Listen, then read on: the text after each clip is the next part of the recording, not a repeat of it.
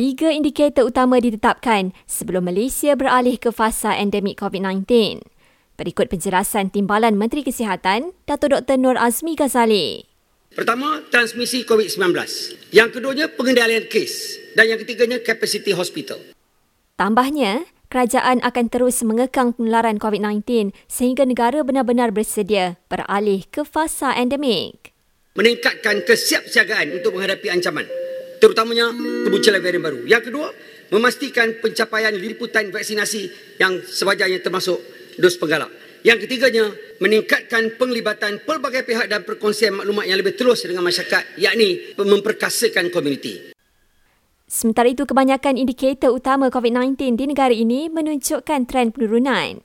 Menurut Kementerian Kesihatan, kadar kematian akibat COVID-19 menurun sebanyak 27% antara 31 Oktober hingga 6 November lalu. Purata kes aktif juga menunjukkan penurunan konsisten sejak 9 minggu lalu, iaitu sebanyak 7%. Sesi persekolahan di Kedah, Perak, Perlis, Pulau Pinang dan Sabah akan dibuka semula pada 21 dan 22 November ini selaras dengan peralihan ke fasa 4 PPN berkuat kuasa semalam. Belanjawan negara tidak mungkin dapat memuaskan semua sektor di negara ini.